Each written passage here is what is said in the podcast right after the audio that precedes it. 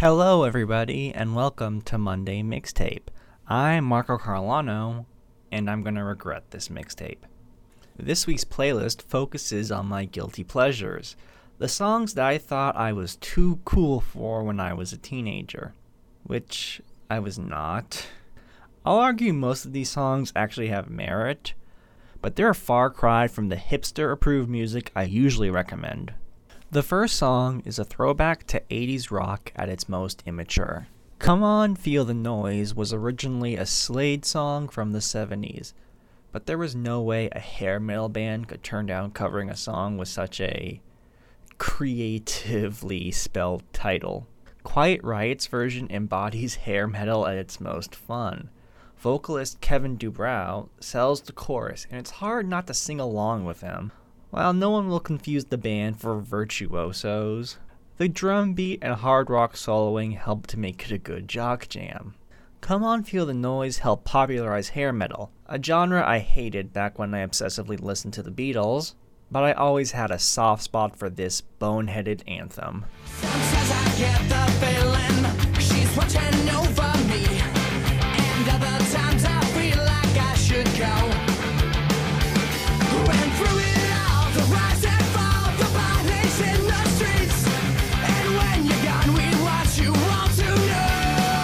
The worst insults in my high school was emo.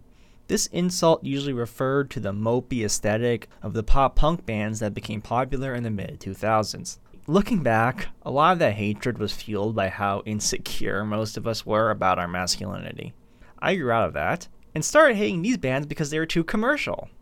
They weren't real or political like my favorite punk bands. It's still not my favorite type of punk music, but I think one band deserves more respect. My Chemical Romance started experimenting with classic rock on their album, The Black Parade, and made some epic tunes. Welcome to the Black Parade starts out as a piano ballad recalling a parade, but then it morphs into a Queen inspired romp about dying.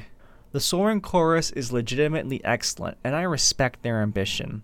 It still has the sort of cheesy emo lyrics that I would roll my eyes at in a lesser song, but they are a natural fit for this anthemic track.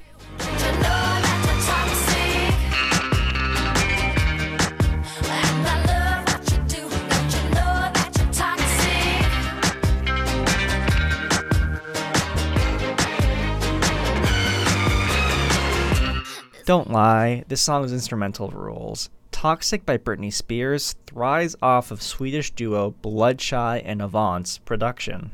The surf guitar and the Bollywood style strings blend together to create a narcotic effect that suits the song's theme. Britney's boyfriend may be bad, but she feels so good around him. The drug metaphor practically writes itself. Britney's seductive vocals work well within the context of the song.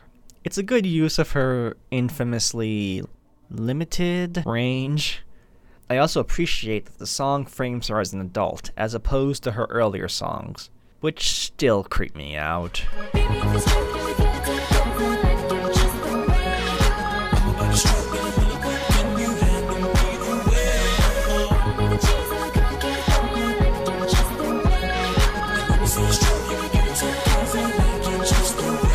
If you couldn't already tell, I wasn't the most fun teenager. I used to hate going to middle school dance parties and I blamed it on the music. I still hold a grudge against will.i.am and his stupid stage name. But I may have been a bit harsh on club music.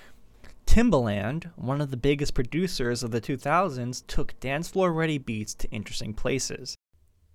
His song, The Way I Are, featuring Keri Hilson and DOE, takes cues from electro.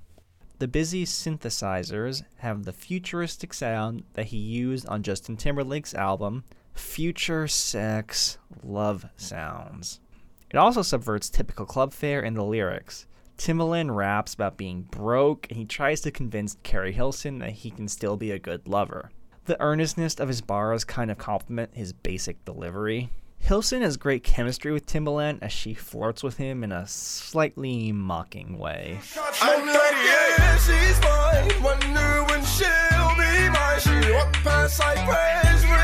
We'll see that as one more time. And I got the soda. Fetty Wap hit it big during my senior year of high school, and his popularity lasted into my freshman year at Northwestern. His music was undeniably fun, but I wouldn't call it great. When listening to 679, my personal favorite of his singles, the term lyrical miracle doesn't come to mind, and unlike Timbaland, the trap beat doesn't stick out for its creativity. Honestly, it's the hook that makes this song. It's so catchy, and the bad singing gives it character. It also helps that it's easy to sing along with. While the verses may be stereotypical brag rap, especially when the guest rappers step to the mic, they all have the sort of positive energy that makes this a great song for house parties. Hip hop heads may smirk at the simple technique, but sometimes a feel good chorus can be worth a thousand bars.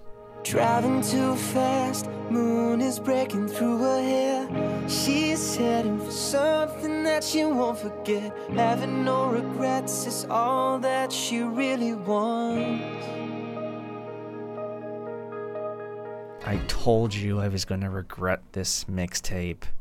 When Justin Bieber started his juvenile delinquent phase, One Direction became the new favorite punching bag of every smartass teenager. We hated their pretty faces and thought their music was totally lame. Now, the first 10 times I heard Night Changes, I had no idea that One Direction sang it. I associated them with squeaky clean boy band music that had a gross habit of exploiting the insecurities of their fan bases. However, they grew out of saying that your low self esteem was what made you beautiful and tried a more folky approach. Night Changes tackles how quickly time passes by and the fear of having regrets. Sure, the song mentions that the boys will love you no matter what, but it at least admits that they have anxieties too. Their more mature voices sound better with organic production, and I much prefer the simpler chorus over the group vocals of their earlier songs. Also, please don't tell my sisters I like a One Direction song.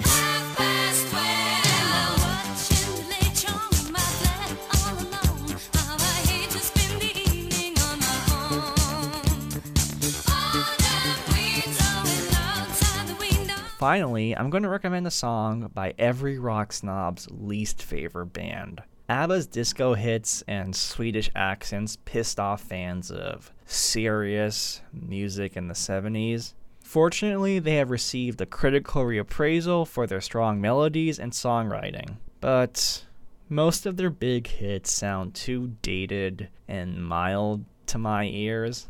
I like to feel the groove on dance tracks which I usually can't with overly orchestrated ABBA songs. On the other hand, Gimme Gimme Gimme, A Man After Midnight, has tight keyboard arpeggios and a solid bass. Agnetha Fältskog, yes, I had to look up the pronunciation, takes lead vocals, and there's a sensuality to her voice that's usually not present on ABBA's lighter tracks which is fitting in a song about desiring someone during the night. I'm not to front. This is a great song, and I vibe to it with no reservations. Give me, give me, give me